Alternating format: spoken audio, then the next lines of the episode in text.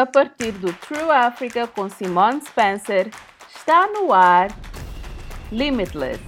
Neste episódio estamos a falar de mulheres e política. Antes de mais, temos 54 países em África. Quantas mulheres presidente temos? O que eles fazem é pôr as mulheres umas contra as outras. A liderança tem género neutro. Bem-vindos ao Limitless, o podcast que faz perguntas pertinentes à África. Estamos à procura de soluções africanas para problemas africanos. Em cada episódio, fazemos uma pergunta pertinente aos africanos a três convidados e, obviamente, eles nem sempre estão de acordo. O podcast Limitless é patrocinado pelo Departamento de Estado dos Estados Unidos da América e pela Fundação Sinfire. A África está de fato a sair-se relativamente bem em colocar as mulheres em posições de liderança política. Ruanda, África do Sul, Senegal e Etiópia lideram o mundo em termos de mulheres membros do Parlamento. Mas essa não é a história de todo o continente e ainda há muito poucas mulheres chefes de Estado. A doutora Obi Ezekwesili sabe o que é preciso para ser uma mulher no poder. Ela é licenciada pela Universidade de Harvard, foi ministra da Educação do governo nigeriano e ex-vice-presidente do Banco Mundial para a região de África. Admiro-a por uma coisa em particular ela começou o movimento Tragam as nossas meninas de volta, depois do rapto de Chibok. Aqui está a nossa conversa. Quero saber como podemos conseguir mais mulheres na liderança política. Foi ministra dos Minerais Sólidos na Nigéria, foi também uma ministra da Educação muito importante. Por isso, penso que muitas mulheres podem aprender consigo enquanto pensam em entrar na liderança política. Uma das coisas sobre liderança política e todas as coisas relacionadas com o progresso pessoal, por assim dizer, falou sobre as diferentes funções que tive, enquanto que com a minha vida é que uma pessoa pode ficar presa na corrida rotineira de apenas viver para si própria, mas que vida é essa? Certo. Eu nunca me sentei para desenhar um percurso dos trabalhos que queria fazer na minha vida.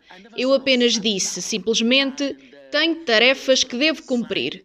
Olhei para a minha vida como uma série de tarefas. Qualquer um pode ter um trabalho e ter um bom sustento, mas nem toda a gente consegue cumprir tarefas. Então, esse sentimento de propósito sobre o meu ser, esse sentimento de querer aspirar para mais, Quero ver mais crianças de pais pobres a realizar os seus potenciais. Quero ver mulheres que são menos produtivas tornarem-se tão produtivas que possam mudar as suas comunidades.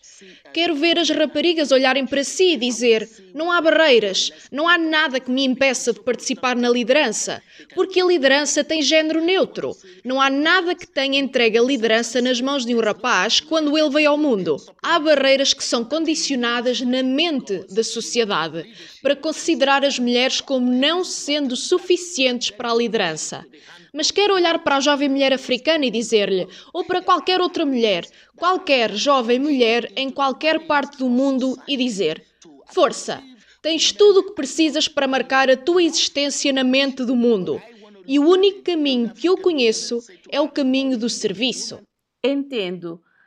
Que conselhos específicos acha que lhes podes dar dado que muitos olham para ti como um modelo a seguir, dadas as tuas elevadas conquistas? O conselho é: em qualquer nível que estejas neste momento, não é sobre ti, serve. Apenas serve. Quero falar sobre o movimento Tragam as Nossas Meninas de Volta, que teve muita atenção da imprensa há alguns anos. Isso ajudou a compreender como conseguir que as pessoas a ouvissem, e mesmo pessoas como Michelle Obama como conseguiu que as pessoas prestassem atenção a isso? Eu penso que ao fazer com que as raparigas fossem não apenas mais uma notícia no jornal, as pessoas puderam identificar-se com elas quando ouviram tragam as nossas meninas de volta. Não era apenas tragam as meninas de volta, era as nossas meninas. Toda a gente imediatamente sentiu afinidade. Foi fácil criar empatia ao fazerem estas meninas os seres humanos que elas são. A nossa próxima convidada, Buciciu Essiabe, foi uma das líderes dos protestos dos estudantes abaixo as propinas em 2015. Na altura tinha 20 anos e frequentava a Universidade de Wits, em Joanesburgo. Abaixo as propinas foi uma campanha para impedir o aumento das propinas dos estudantes. Cresceu até se tornar um enorme movimento político Perguntei-lhe como é que podemos fazer com que mais jovens mulheres africanas participem na política. Essa é uma questão muito interessante e acho que é uma questão que tem surgido muitas vezes. Eu penso que deveríamos estar a moldar ou criar ou estimular as jovens raparigas e mulheres para se tornarem líderes delas próprias, mais do que líderes da sociedade ou de outras pessoas seria ensinar as jovens a defender-se e expressar-se. É, como sabemos, a Miss Universo da África do Sul diz que para conquistar um espaço não quer dizer que devemos tomar o espaço. E isso não é algo que nos seja ensinado. Isso não é algo que seja estimulado na África do Sul em grande escala. Como raparigas, é-nos dito que o nosso lugar é ao lado de um homem, é apoiar um homem.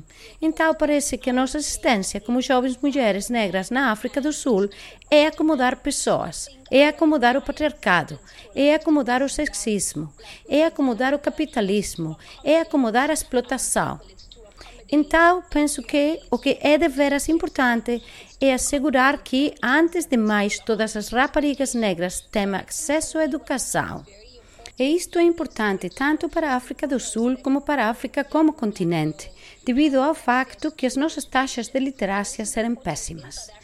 E penso que isso diz muito, não só sobre o acesso, mas também do conteúdo. A maior parte das vezes, quando temos sorte e temos acesso às instituições de ensino superior ou aprendemos a ler e escrever, isto é feito de uma posicionalidade de tentar transformar-nos em não brancas e nós agarramos-nos a uma identidade que não é a nossa. E isto é algo muito infeliz, porque é ensinado desde uma tenra idade. Podemos vê-lo quando reparamos nos brinquedos com que as crianças brincam e como o facto de que estamos a brincar com uma Barbie Malibu, com o seu cabelo loiro e olhos azuis, em vez de brincar com uma boneca Josie com cabelo afro e olhos escuros. São estas pequenas coisas que precisamos de começar a prestar atenção.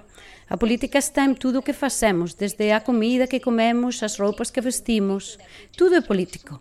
Ese non levarmos iso a serio e moldarnos o tipo de políticas en que queremos que os nosos xovens estexan envolvidos, vamos acabar por ficar con políticas que favorecen o Occidente ou unha nova agenda liberal capitalista. Acha que a África do Sul está agora a fazer o melhor trabalho na criação de espaço para mulheres na política? O que eles fazem é pôr as mulheres umas contra as outras. E isto torna-se no jogo de sobrevivência das mais aptas entre as mulheres para ficarem com determinados cargos. E é daqui que coixa como o síndrome de denegir as outras vem. E é aqui que vemos muitas mulheres a dizer que mais depressa lideram um grupo de homens do que um grupo de mulheres porque fomos condicionadas como mulleres na África do Sul a lutar umas como as outras, a lutar por recursos mínimos, a lutar por espazos marginais, a lutar por crimes triviais, ao invés de ir desafiar directamente os nosos homólogos homens pelo que sabemos, pelo que merecemos e pelo que somos qualificadas. Eu penso que na África do Sul as mulheres não estão confiantes na liderança de outras mulheres. E penso que isso é uma situação não apenas social, mas também do condicionamento da educação e também baseado na experiência. Não temos muita experiência de mulheres em posições de poder que tenham transformado as nossas sociedades, as nossas comunidades. A nossa última convidada é Noela Corsares Mussunca que é congolesa, mas foi criada na Europa, onde trabalhou como modelo. Ela tem outra paixão. Começou com a idade de 18 anos, quando regressou ao Congo para conhecer a sua mãe.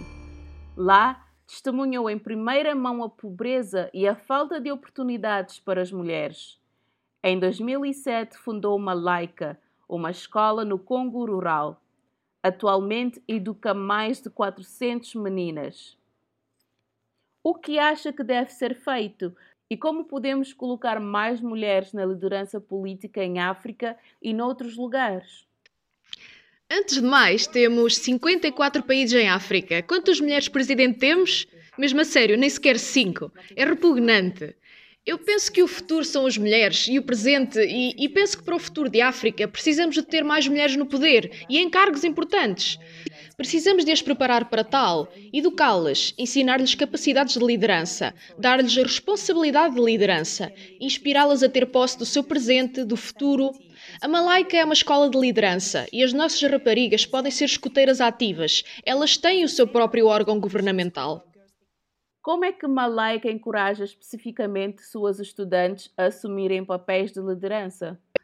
A equipa da Malaika em campo é constituída por homens e mulheres congoleses. Temos um número de mulheres que assumem papéis de liderança na Malaika e que são líderes extremamente competentes e capazes. E adaptam-se e são espertas, porque em África temos mesmo de ser espertas.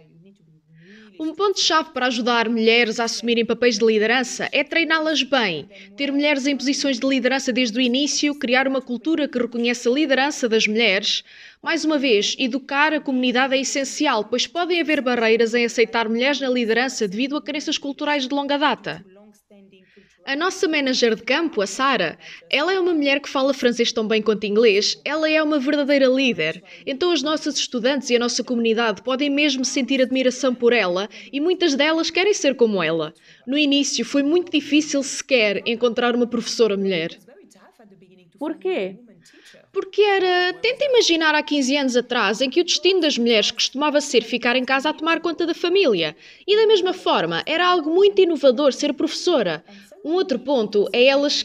Bom, elas querem trabalhar onde haja um ambiente bom e seguro e onde haja casas de banho e saneamento.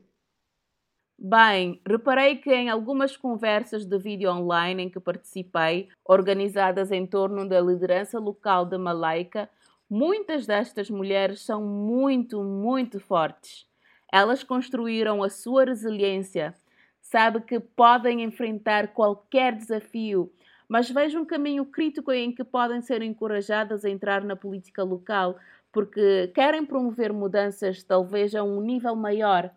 Será isso algo que as encorajou ou discretamente apenas se mantêm afastadas da política e se concentram apenas na educação? Não, nós mantemos-nos fora da política. Nós focamos-nos na educação e na carreira. A primeira turma de raparigas da Malaika irão deixar a Malaika Oh meu Deus, no final do próximo ano, dentro de um ano. E isto é um grande passo para a Malaika. E vemos a aspiração delas. Estamos já a prepará-las para o que elas querem fazer. Se quiserem fazer cursos técnicos ou universidade, ou se querem já trabalhar na comunidade. Não há muitas delas interessadas na política. Eu penso que por virem de meios muito desfavorecidos e penso que estão desapontadas com elas sabem que a nossa escola é grátis, mas em todas as escolas do Congo tem de se pagar. Então sentiram que na educação o governo não estava lá para elas. Então sentiram que, como indivíduos, vão ser mais capazes de fazer coisas e realmente promover uma grande mudança na comunidade, no país. Mas não me entendam mal, a política é importante. A política é o que realmente pode trazer a mudança. Não estamos à procura de respostas simples neste podcast. Acreditamos que o potencial de África é ilimitado e as mulheres são a chave para o concretizar. As mulheres líderes em África não são nada de novo. Ao longo da nossa história, as mulheres lideraram exércitos, lutaram pela independência e trouxeram a paz. Mas não há como negar que precisamos de mulheres e homens, claro, para ajudar a construir uma sociedade mais justa. Noela, Buciciwa e Obi são três líderes muito diferentes, mas têm uma coisa em comum: todas elas sabem ocupar espaço. Obrigada por ouvir. Para saber mais, visite o site www.trueafrica.co para limitlessifempt ou siga True Africa no Facebook e no Twitter. Junte-se à conversa com o hashtag LimitlessAfrica. Tem estado a ouvir o Limitless. Eu sou Simone Spencer. O podcast Limitless é uma produção da True Africa. Este podcast foi patrocinado pelo Departamento de Estado dos Estados Unidos da América e da Fundação Sinfire.